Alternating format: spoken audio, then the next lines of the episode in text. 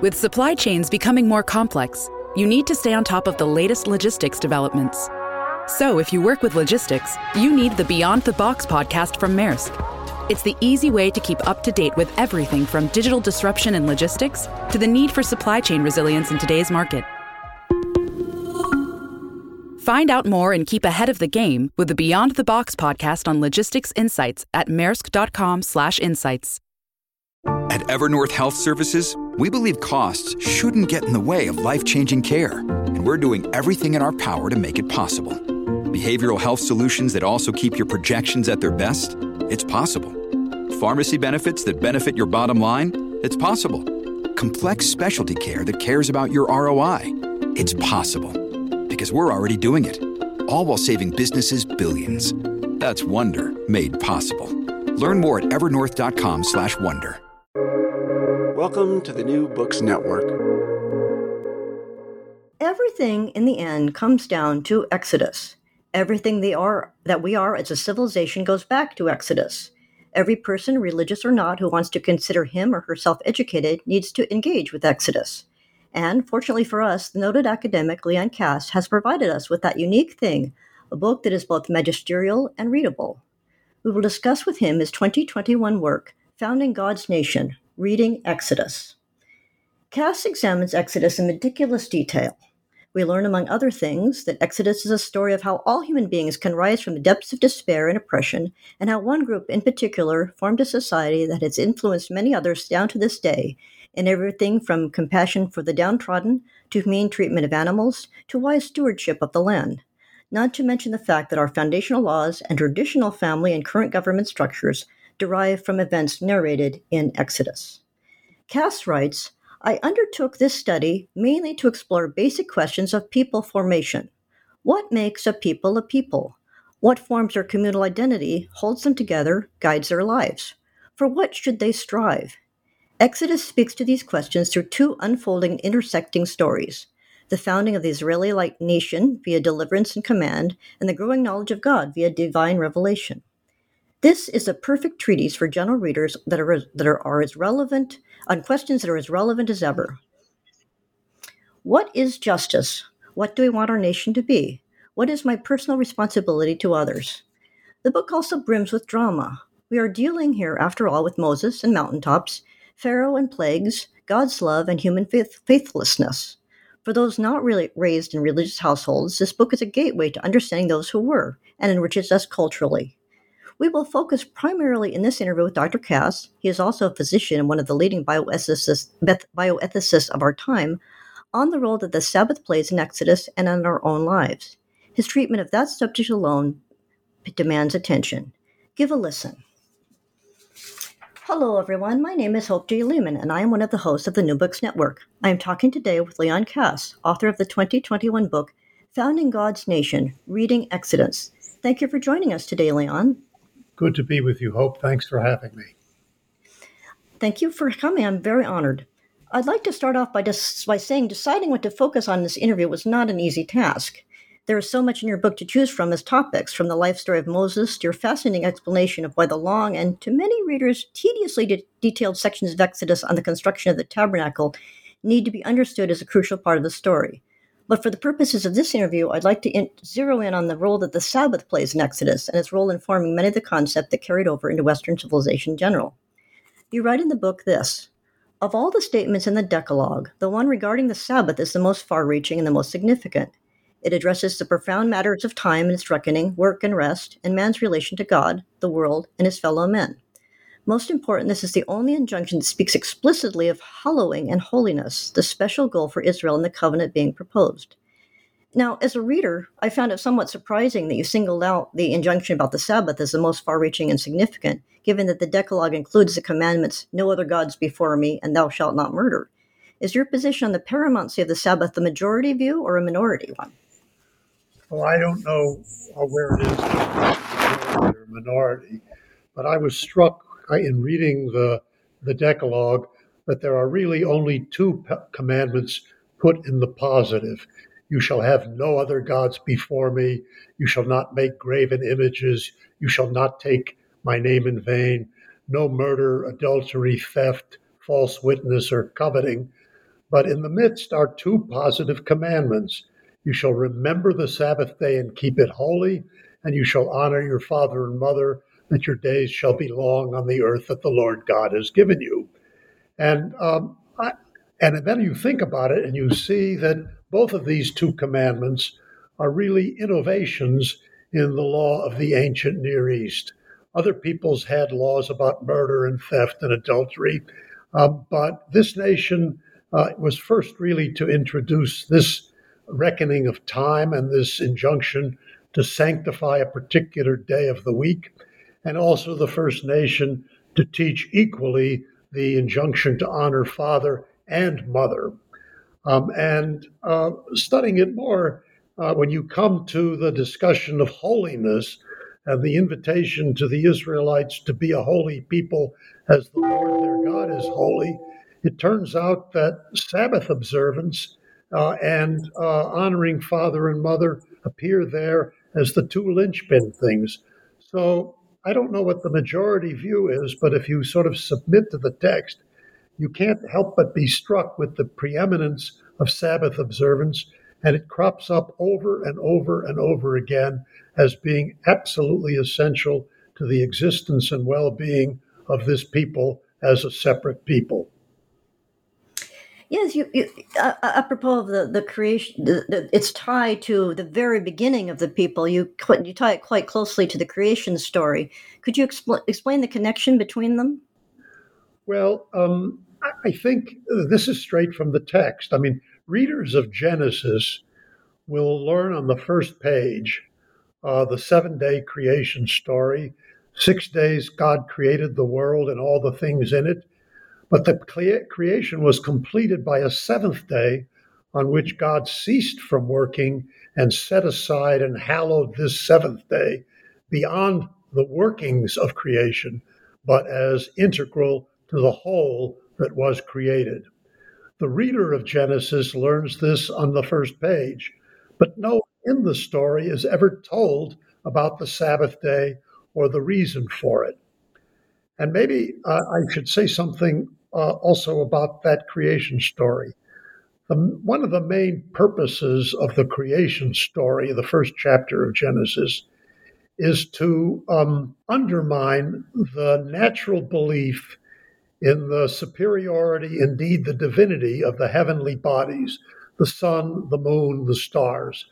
People everywhere looked up to these beautiful and uh, perfectly moving beings in the heavens uh, they are the source of light and warmth and uh, the gift uh, crucial to, to, to, to the growth of, of our nourishment. And these are worshiped everywhere as divine. But the opening chapter of Genesis quietly polemicizes against that widely, not to say universal, teaching and suggests that the sun and the moon and the stars, they're not gods, they're just creatures. And they're not even created first. In fact, you get light without the sun. You get vegetation without the sun. You get day and night without the sun. But no one in the story knows anything about the creation story until Sinai, when the children of Israel in the Ten Commandments are told, Remember the Sabbath day to keep it holy. Six days you will work, etc. The seventh day is a holy day unto the Lord.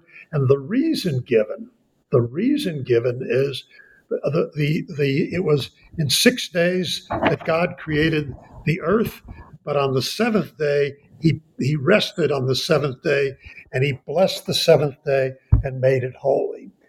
For the first time in human history, according to this story, human beings are told of the creation and they are invited to remember the creation, not to work all the time as the slaves did in Egypt, but to recreate the rhythm of their time according not to the phases of the moon, but according to this creation story in which something beyond the heavens created it and with a special relation to human beings who alone among the creatures are in the image of God. Well, it's interesting that you say that uh, it was at Sinai that they, they, they first got the I guess if I would say maybe the official story or the, the the the official version, but in your book you also make the point that there are certain hints at the Sabbath. Uh, for example, in the Song of the Sea, and in the story of the gathering of manna, which is that seems to be an incl- there. There's sort of indications in the song, which you say is composed by Moses, and also God's injunction in the the gathering of the manna that you shall they the, he's they tell he's he tells them you must not gather it. You must not go out on the seventh day and some of them do. Could you talk about those two instances or kind of prequels to the the, the official version if that's possible? Yeah. um, I'm um, I'm drawing a blank on the place of the Sabbath in the, the sea, um, but certainly in the story of the manna, where the children of Israel have been delivered from Egypt they're now in the desert and they're restless. They're restless over the necessities of life no water, no food, and then again, no water. And God actually takes advantage of their restlessness over food in order, even before they complain, to decide to send them manna from heaven on a daily basis. Um, but he adds a particular injunction because he's not only going to feed them, but he's going to test them to see if they will keep his law and his way. And you're not supposed to take more than you need. You're not supposed to store overnight or let it be spoiled. But also, you're only supposed to gather six days because the seventh day is not a day for gathering or working or cooking or anything like that. But there will be a double portion provided on the sixth. And it, when he tells them this story, um, it's sort of mystifying. What would the children of Israel think of as the seventh day? Um, this is not anything in their experience in Egypt, where toil was every day of the week, and uh, they, in fact, bought their food at the price of their freedom. All their work was for Pharaoh to build store cities. And um, this was a society in which one man ruled as a god and everyone else served. Um, here, they're shown in the desert that um, the world is bountiful. Uh, and with the teaching of the Sabbath day, they're taught that, you know, not every day is like every other, and you don't have to hoard against tomorrow because the Lord is a good provider. And there will be enough from everybody. You don't have to be in competition with your neighbor, and everybody will have exactly enough to meet their needs.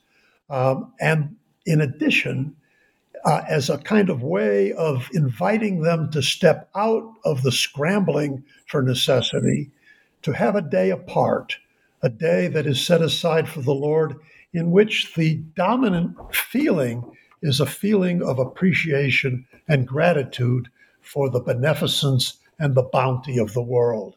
Uh, this is a kind of using food as a kind of lesson to show that there's something beyond scrambling for necessity and begins to turn them toward God. But the reason for doing this is not given them until the Ten Commandments. Yeah, you also make the point that the gift of manna has, you're right, the gift of manna also has political significance. It returns the Israelites to a gathering society, pre agricultural and egalitarian, not unlike the bountiful Garden of Eden, before the division of labor, before property, and before the emergence of inequality. So, could you discuss the political implications of it as well? You mentioned you were talking about the the, the belief in religious faith, but how does it?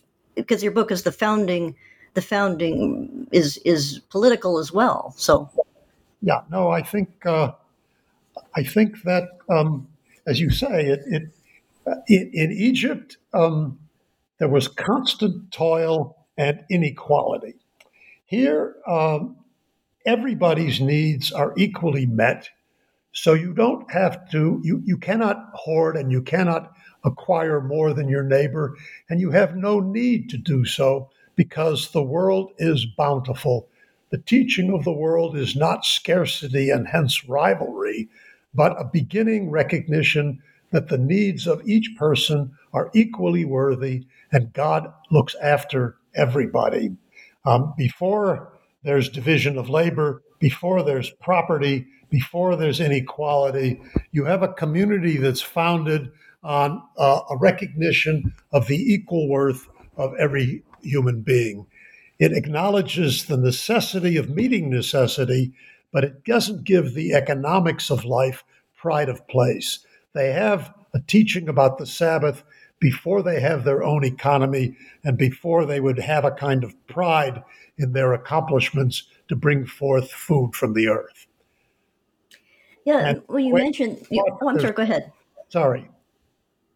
Please. Well, I was just going to say you mentioned the benefits, uh, the, the, the, the equality and fairness, and you mentioned that in the book that it's not only the children of Israel, but their and their servants, but all of the servants, be, be they children of Israel or not, and also to in many instances strangers. So the Sabbath is is supposed to encompass a large number of people. Could you discuss uh, again the, the the egalitarian aspects of it? Yeah, no, that uh, that comes up not in the discussion of manna, but that comes up in the teaching of the Sabbath itself, where the question is, who actually is going to get to rest? Just the Lord of the household and his wife? No, you, your son, your daughter, your servant, your maidservant, your cattle, and even your, your stranger that is within your gates. Whatever the distinctions of hierarchy, of uh, inequality, of rank in the household, on the Sabbath day, all those distinctions are leveled.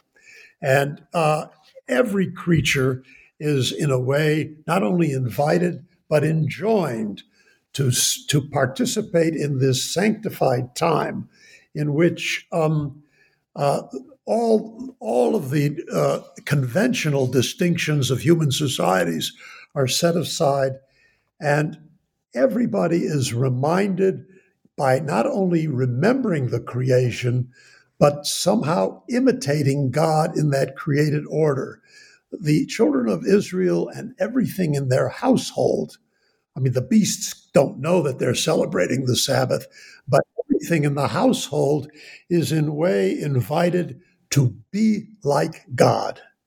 Um, it's it's stunning, um, and it, this is another way in in, in which, uh, whatever the distinctions there are, you must remember that we are all equal in relation to God and equally dependent on God for the creation equally grateful for our existence in a world that provides for our needs, and um, not somehow given over to the passions that would enslave us and make political life difficult, whether it's fear and despair or pride and the belief in our uh, superiority. All of that gets leveled out in this kind of setting apart of sacred time. Um, the other thing that's really very striking all kinds of people have sacred places and sacred images and, and, and sacred creatures. But what is sacred in Israel becomes the time of your life. And that's also an absolutely stunning teaching.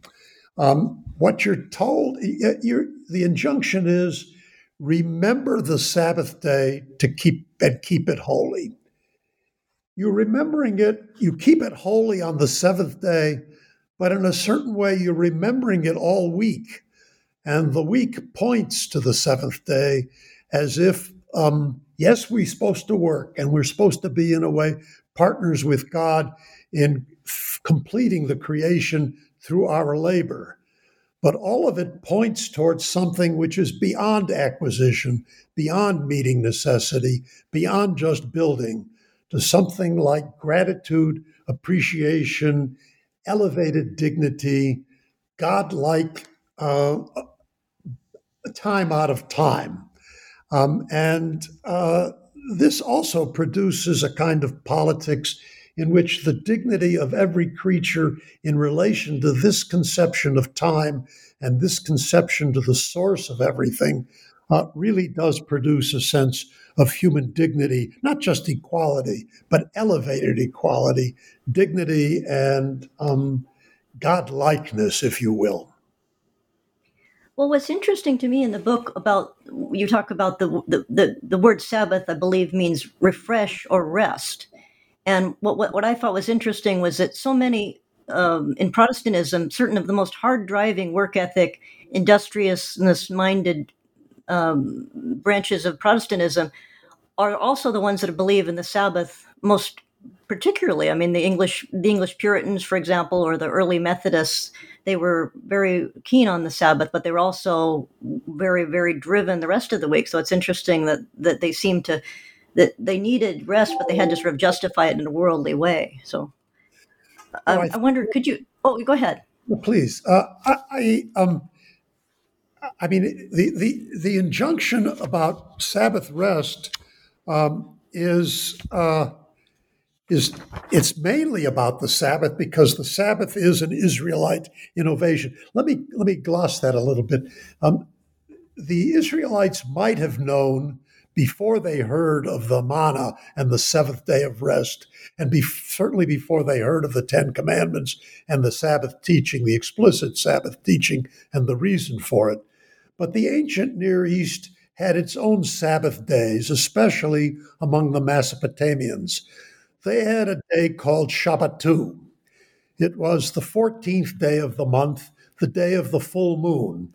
And the Babylonians also reckoned the calendar in seven day cycles, but these were tied to the phases of the moon.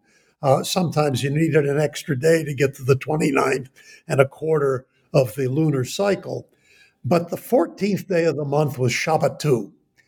And rather than being a day of joy and benison, it was a day of superstition and dread. And you did nothing important on the night of the moon is full. Uh, our English language still has a kind of vestige of this fear of the full moon. Our English word lunatic goes back to a time that people thought, you know, on the day of the full moon, people go out of their minds. Uh, so here, the, the, the reckoning your time by the moon and being afraid of the things in the heavens are set aside in favor of a hopeful view, a hopeful view of, uh, of, of time, because the time is related to what God's doing rather than to the silent and ever recurring motions of these dumb heavenly bodies. Um, so, um, yeah, this, this is a kind of reconfiguration of what it means to live in the world, not somehow as subject to the eternal cycle of these dumb heavenly bodies, but with a mission in the world to bring a kind of new way for human life into the world that would be a way of righteousness and dignity and holiness. And Sabbath observance is absolutely crucial to transforming the way you think about what it means to be alive on the earth. And the Puritans, the Puritans were deep students of the Hebrew Bible, and the idea of covenant is captured in the Mayflower Compact, our first right and and and similarly sabbath observance and various other things the puritans simply took over. Well i was going to say apropos of the, the the gentle the gentle aspects and the restful aspects of the sabbath you also address very powerfully and straightforwardly in the book uh, something that I found as a non-religious person with very little background in religion that the fact that in part of the in, uh, discussion or the the edict about by God about the Sabbath is that the penalty at one point in Exodus for uh, non-observance of the Sabbath is death. So could you discuss that? You discuss that in the book, and you and you make the point that um, it's important to put yourself in the mindset of the people of the time. And I think that's a very effective way. It seems to, to me that seemed very shocking. But then you say it was how they preserved the society that was under threat at all corners and a way preserving the, the civilization they were building. Could you talk about the, the death aspect of it and, and, the, and, and the fact that the, the, the rabbis through centuries explained what that meant? It was not literal and so forth. Yeah, look, this is quite shocking. Um, and let me just quote the passage You shall keep this. This is in the discussion of the building of the tabernacle and even the building of God's holy place, where he's going to abide among the people. They have to leave off the building in order to keep the Sabbath. The sacred time is holier than sacred space. But here's the text You shall keep the Sabbath, for it is holy unto you. Everyone that profanes it shall surely be put to death. For whosoever does any work therein, that soul shall be cut off from among his people. Six days shall work be done, but on the seventh day is a Sabbath of solemn rest, holy to the Lord. Whosoever does any work on the Sabbath day, he shall surely be put to death. If you didn't get it the first time, three times. Um, and uh, one has to, I'll, I'll put something down and I'll repair to it. This comes right after the introduction to the teaching after he's given all the instructions for the tabernacle. And then he tells Moses, You, you've got to teach the children of Israel about keeping the Sabbath. Why? Because the Sabbath is a sign between me and you throughout your generations. Why? To know that it is I, the Lord, I, Jehovah, who sanctifies you. The Sabbath is, in a way, the marital bond of this relation. This is the sign of this um, covenantal bond and the crucial sign of the people's sanctification. So it's after that that the death penalty for desecration of the Sabbath is introduced, and uh, it's totally unacceptable to any modern person. Uh, you know, we, we cheat if we try to say, well, the rabbis were shocked too, and the rabbis, uh, this is the, the, Judaism for 2,000 years uh, since uh, after the Babylonian dis- conquest and dispersion. Um, but um, we should try to think hard, not only by putting ourselves in their place, Hope, as you suggested, but let's try to figure out, on the basis of the severity of the punishment, what's the big deal, such that you would treat you would treat Sabbath violation on a par with premeditated murder, kidnapping with an intent to sell into slavery, striking or cursing your father and mother, and lying with animals. These are the previous capital offenses that the reader of Exodus, having gotten to this point, will have had to swallow. And the question is can you see how the profanation of the holy Sabbath might be put into the same category of offenses? Uh, this is, by the way, not to endorse the practice of killing people who drive their car on the Sabbath or gather wood or go shopping. Uh, but it, it, you, if you if you read sympathetically, you're going to try to find out something about a culture of what do they understand as higher than life itself, and what are they willing to destroy a life in order to uphold. And it was that that's what I tried to do in these couple of paragraphs. And I say at the end, uh, if I haven't succeeded in making the case, I invite the readers to improve on it and let me know. But it does seem to me that um, that uh, the invitation, the distinctive principles of keeping the Sabbath and honoring your father and mother are foundational for this people, and that um, the, the Sabbath is even more important than the tabernacle, because the God-given seven-day rhythm of life inheres in the world, endures forever, as long as we remember to keep it. And it stands as the eternal sign of the covenantal relation between each Israelite and all of Israel in the Lord. So to willfully violate the Sabbath really means rejecting this covenantal connection. It's in a way, and I, I, I stretched it by saying it's, it's in a way a renunciation of the covenant, a betrayal of a quote marriage, and I, I really went overboard a kind of act of patricide against God. Now, I, I don't want to stand by that, but if you if you follow this line of reasoning, you can see they really took this seriously. And I'd add only one thing, culturally and historically speaking. Uh, a famous Jewish thinker said, It's not that the Jewish people kept the Sabbath. The Sabbath is what kept the Jewish people. And uh, it has played that kind of, of foundational role. It's the, it's the rhythm of time with an eye on sanctification, which is the guiding motif in the calendar. And uh, certainly for those of us who've lived under COVID, where every day is like every other day, and you don't know what day of the week it is or what month of the year it is, and time runs together um, and everything is as significant as everything else. And um, for those people who have to work, toil is all the time under bad circumstances. You begin to see the degradation of life when there isn't some kind of standing apart, some kind of invitation to elevation, some kind of invitation to do more than grab and and provide, but to celebrate in joy and appreciation and and simple gratitude.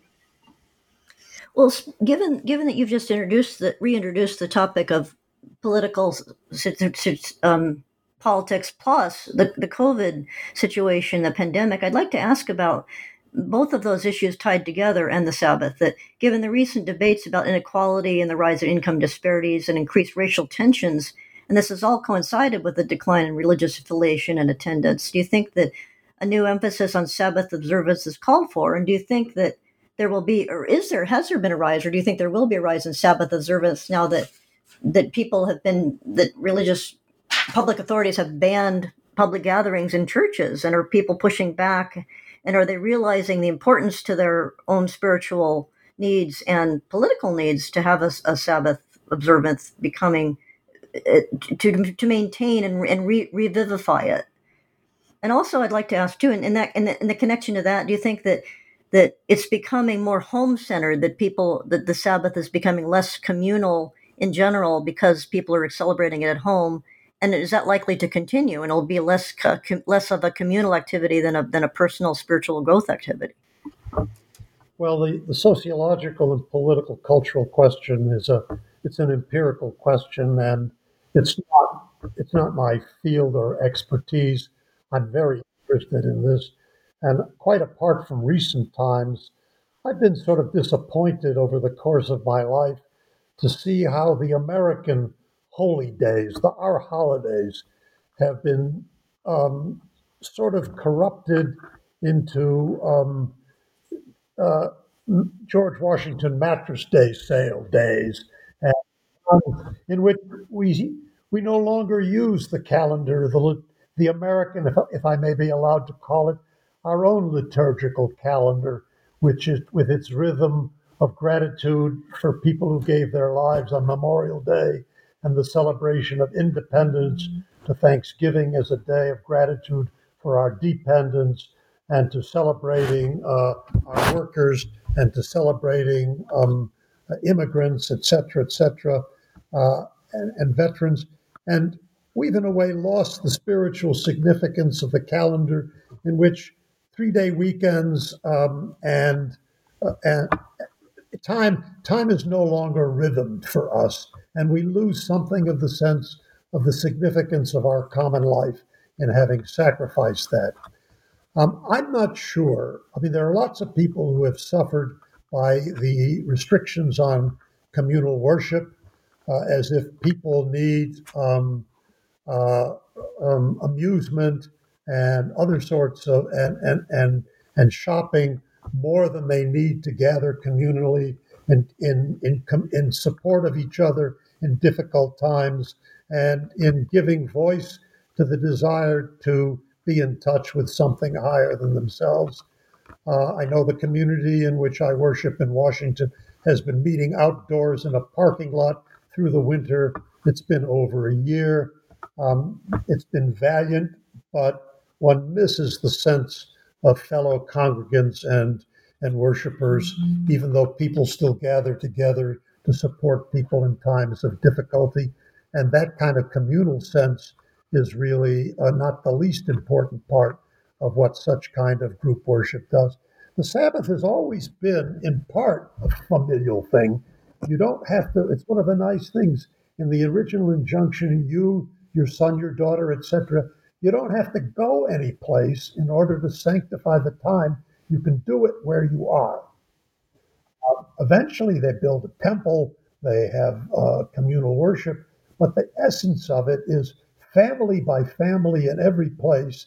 You remember the call to the sanctification of life and the sanctification of time. But I think um, Look, I think, and this is a very complicated and difficult thing, and it's not really my field. But I do that I do think that a lot of what we are seeing in the country at large is that there is an unacknowledged spiritual hunger. People don't even know they have a hunger. But we've discovered that our latest gadgets, our prosperity, our amusements, all of these things were, that were promised if we could only overcome the necessity, the toil that was necessary to meet life's necessities, uh, and so on, that we would all be cheerful and happy.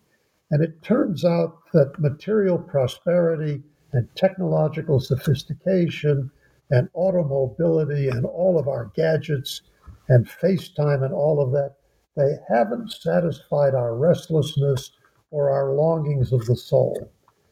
A lot of people today have turned to politics or to other sorts of things that are going to, they think are going to feed what the soul is longing for.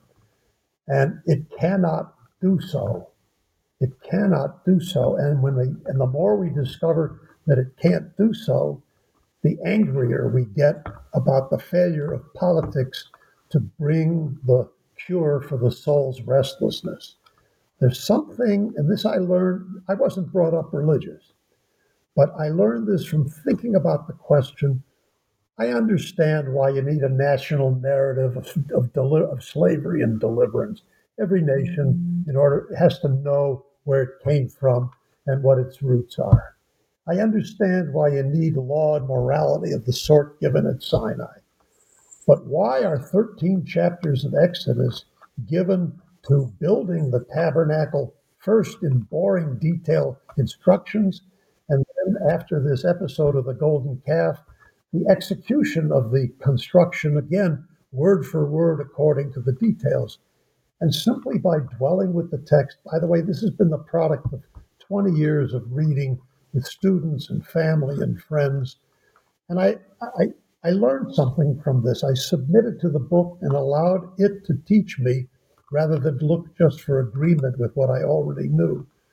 But I came to see that the tabernacle is not just a concession to human weakness, human beings need to bring sacrifices, etc. But it answered to the human longing to have some kind of relationship in community and in their daily life with that which they intuit is higher than we are and is somehow the source of all things. And it turns out, according to the text, that the tabernacle is also necessary for God to be known and to have a place in the lives of his creature, because in the absence of that, there's something missing in his own fullness of being.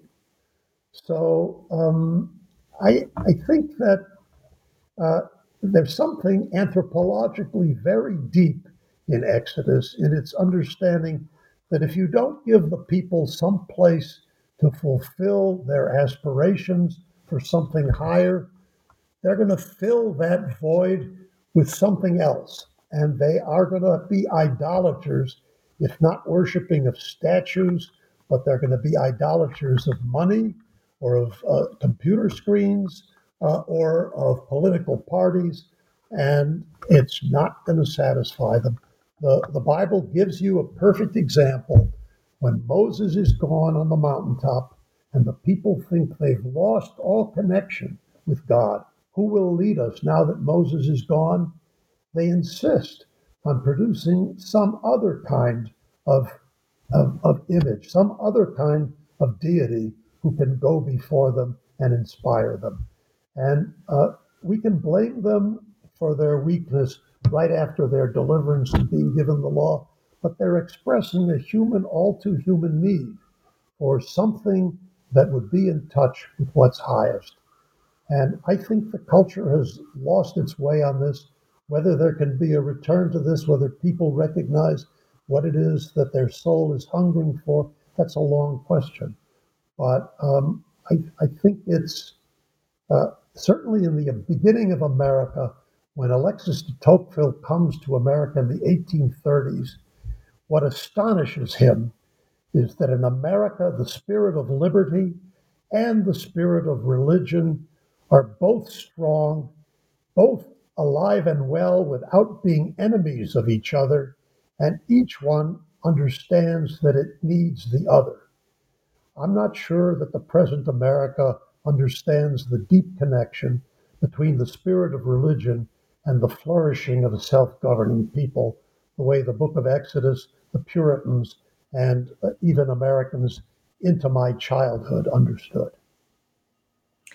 At this point, I just want to remind listeners that we are talking today with Leon Kass about his 2021 book, Founding God's Nation Reading Exodus. And you spoke of your childhood just now. I'd like to ask you you were in your book, you, or I, I guess in interviews, you mentioned that you were raised in a, a, a very secular Jewish household where when did you first become aware in your own life of the Sabbath? Did you have friends that were Orthodox Jews that that you couldn't play with on the Sabbath? That you were you ever frustrated by the Sabbath as a secular Jew in your childhood? Or I, uh, I'm a first generation American. My parents came from dirt poverty. My father from the Ukraine. My mother from a place that was disputed between the Ukraine and Poland. Um, we were Yiddish speaking uh, uh, at home. Um, I went to to a Yiddish school after school two days a week, and Sundays I learned the language, I learned the culture. I was not bar mitzvahed, I was never in the synagogue, but on the Jewish holidays, I mean, my grandfather was observant, and um, my parents made me stay home on the Jewish holidays out of respect, so that I shouldn't be out there uh, sort of treating these holidays of my fellow co religionists with contempt. So I have a reverent soul. I mean, I, I have that, I have a reverent soul for age and for older things and for duty and obligation and so on. But it wasn't until our eldest child was born, by the way, on Christmas Day, 1966, my and I'm beginning to think, what kind of education I can't give my children, my wife and I can't give my children the education that either of us had, and she didn't have a religious education either. And my closest friend said to me, Look, why don't you go to the Hillel Foundation? This is the Jewish Center on campus in Cambridge. He says, Go, come with me. We'll go to Saturday morning service. Um, you, uh, they'll read from the Torah, from the Bible. Someone will say something interesting about it. You like discussions of books, you might learn something. And so I said, What do I have to lose? I went with him. And sure enough, in the middle, I didn't, I would, I couldn't I didn't know up from down about the service. But in the middle of the service, they take out the Torah scrolls, they read from the Torah in Hebrew, and then the rabbi got up and gave a commentary on what had just been read. It turned out, um, by dumb luck, that the portion read that week, and, and the Jews read the entire Pentateuch, the entire five books of Moses, in weekly portions throughout the entire year and start over again cyclically year after year after year. The weekly portion in this February was the portion in which God gives Moses the detailed instructions for building the tabernacle. And I remember as if it were yesterday, this is January, February 1967, and I'm sitting there saying to myself, like a wise guy, let's see somebody make something interesting out of this. And sure enough, the rabbi got up and he said, Why is there this long, detailed discussion of the instructions for building the tabernacle? And why, two portions from now, will there be the account of the building according to these instructions verbatim? And if you look carefully, what's in between these two things? Well, what's in between them is the building of the golden calf and the orgiastic celebration that takes place around it. And the rabbi suggested that the tabernacle is, in fact, a place to house, cabin, restrain under careful rule, under measure and precision and law, the human impulse to sacrifice, the human impulse to atone, the human impulse to express gratitude, to let those more ecstatic passions find expression. Um, and I remember thinking at that time, boy, if somebody can make something like that out of this, let's see what the rest has. And uh, about six months later, my wife and I decided we should, we moved to Bethesda Uh, I went to NIH, and we decided we should join a congregation, and we should have our children be something rather than nothing. And if they didn't like it when they grew up, they could change it. Um, and by that time, I'd figured out that the something that was mine was nothing to be embarrassed about. Um, and my interest in this has grown. Uh, my practice is still lacking, but I come more and more to see the beauty and the wisdom of this teaching. Um, and uh, I find myself, by the way, uh, your readers, your listeners may be interested. Uh, we're speaking with you in the West, and I'm in Jerusalem, where I've just come to do some. I have family, my daughter and grandchildren are here, and I'm doing some work at a four-year liberal arts college here in Jerusalem. But um, to witness Sabbath observance in Jerusalem is something absolutely stunning. Um, Friday morning, it will be tomorrow morning. Everybody is on the street in anticipation and preparation for the Sabbath Eve and for the Sabbath day. The looks on the faces are not the looks of burdened people with their chores, but with a kind of anticipation and eagerness to welcome the Queen Sabbath. That's the uh, a psalm that's sung uh, in the synagogue on Friday night uh, to to welcome the Sabbath Queen. And there's a kind of anticipation and peace in the air. And on the Sabbath day, it's not as much as it used to be. There are almost no cars. But in the neighborhood I live with, you walk in the street and you forget the workaday world, and there's a kind of spiritual uplift. Uh, it's hard to explain, but um, it's in keeping with the whole rhythm of life. Tel Aviv is a different place, other places are different, but um, it's quite an experience for me.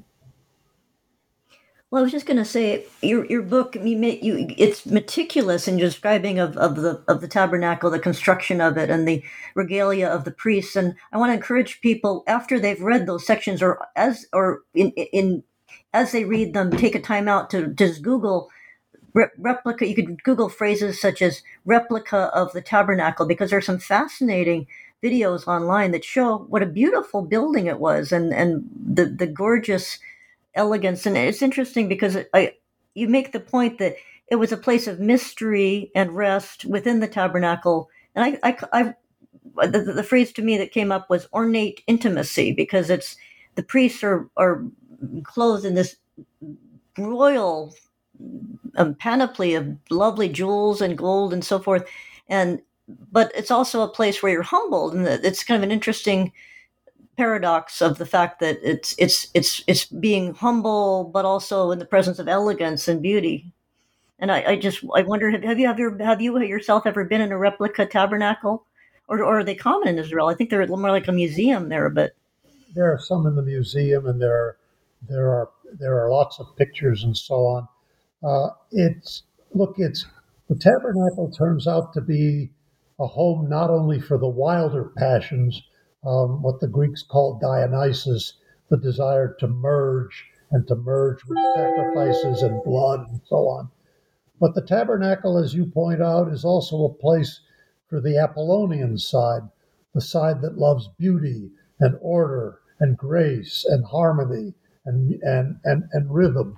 And um, although there's an injunction against making images of the divine, the image makers get their final they finally get a home as builders of the tabernacle. But when the building is built the bottom cornerstone doesn't say frank lloyd wright or I. M. Pei but it says the lord god of israel so to speak as the architect and even the furniture designer of this place.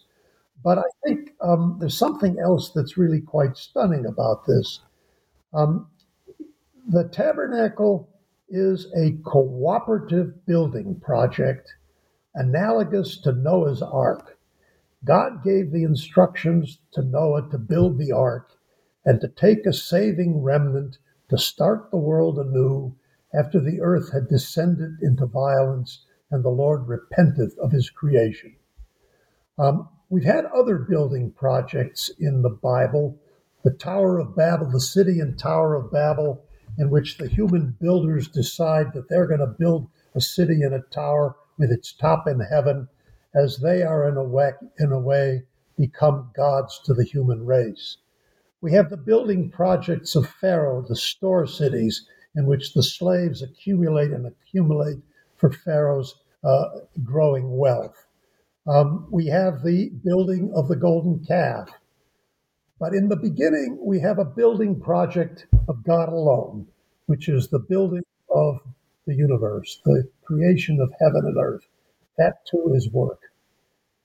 In the beginning of the story of creation, it's said that God, the Spirit of God hovered over the face of the waters, and that was the beginning of creation. The next time and only other time you hear about the Spirit of God is when God breathes the Spirit of God into the artisans who make the tabernacle. And the tabernacle becomes a place where the God who created heaven and earth and made man in his image is finally to be known by his creature in a project that they jointly create so that he might dwell in their midst and be known by them in a way, the tabernacle becomes a human divine joint project that really completes the project of creation in the beginning. It's, it's an unbelievable account, uh, and one should really think this through as an anthropological and cultural and moral project, even if one has no intention of submitting to the obligations. Well, one aspect I wanted to, to you mentioned about the, the construction and the and the the connection between God and the and the tabernacle, and you make the fascinating point that whereas God concludes His plan for the tabernacle with re- renewed instruction about Sabbath keeping, He concludes with the Sabbath.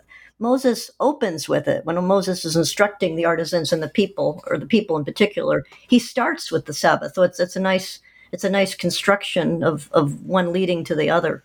No, that's that's really very nice. And um, if you if you didn't get it the first time, uh, the the Sabbath teaching gets referred to over and over again, and like so many things in the Bible, including, by the way, uh, the idea or, or, or character of God Himself, and I'll say something about it in a minute.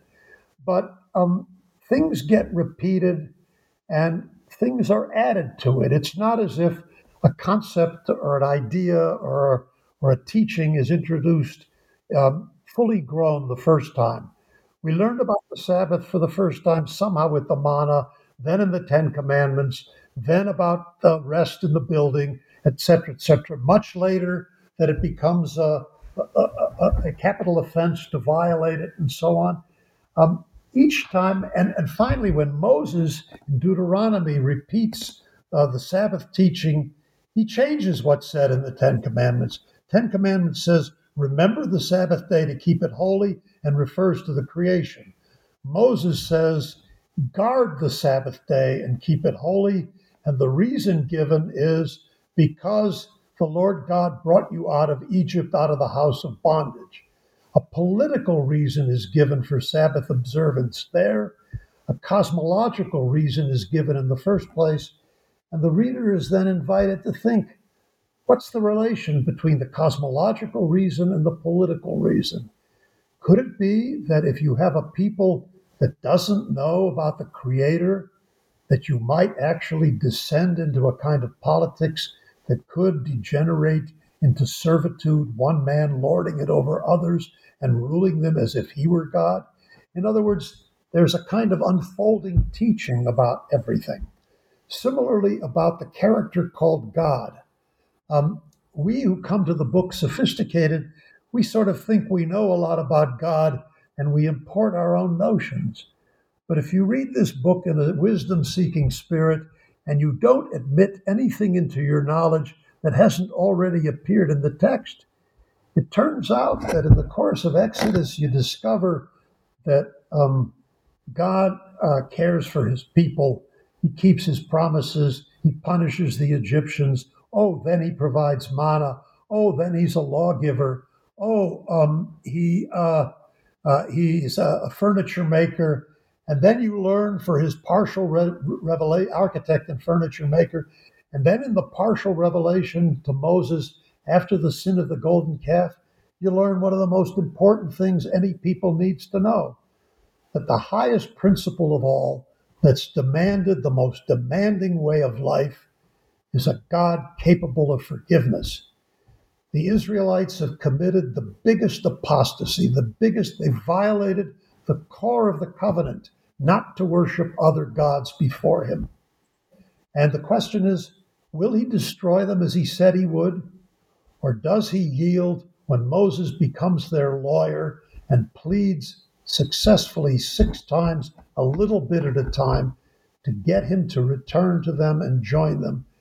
The reader, along with Moses, has learned an awful lot about who this character in the text called God is and why such a creature might be more worthy of reverence than the God who simply smites his enemies, or the God who uh, uh, who claims to be a God but he's only a human being, or various kinds of animal figures who stand for natural potency, like the frog stands for fertility, or the bull for male virility.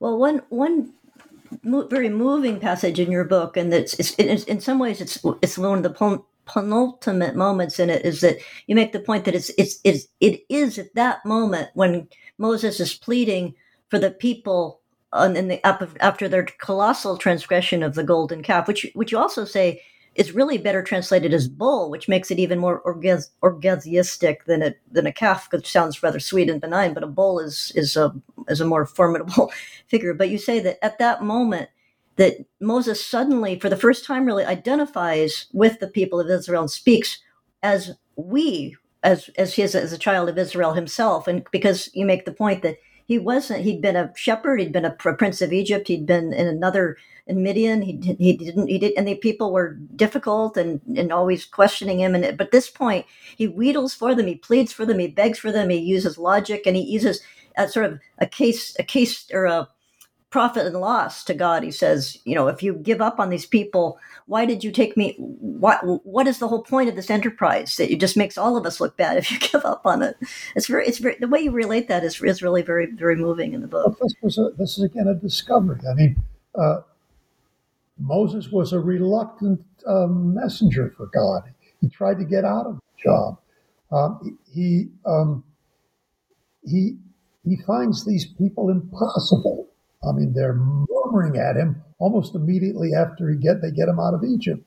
Um, they threaten to stone him, and um, he complains to God, "What am I going to do with these people?" And Moses, you know, he's up there forty days and forty nights. He likes being with God. It doesn't take forty days and forty nights to uh, get the instructions. You can get them in about twenty minutes by reading those chapters aloud. Uh, but um, I think Moses and God are reacting, are, are, re, are relating to each other on the plane of intellect.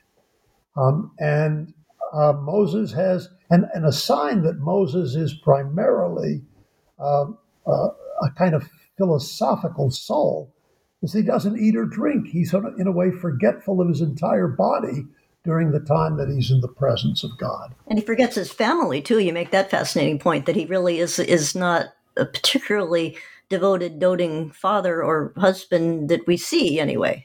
Yeah, exactly. So Moses, in a way, has to be brought uh, not only to do the right thing on behalf of the people, but to somehow join them and embrace them and um, make them his own. And uh, the conversation in which Moses is brilliantly the people's lawyer and talks God down from wanting to destroy them to even agreeing to go with them is I, I'm inclined to think it's um, God's ploy to um, get Moses. In fact, you're going to plead for them, Moses. I'm going to yield, but now they're yours. In other words, we're going to get you to the point that you have to own up to being one of them. And by the way, when Moses comes down the mountain and sees the golden calf. Moses himself smashes the tablets. And um, you could say he does it in anger. You can say he's annoyed with how they've embarrassed him in his absence. But you can also say Moses, like the glorious leader that he turns out to be, having just pleaded for them successfully against destruction, he they've broken the covenant by an act of idolatry.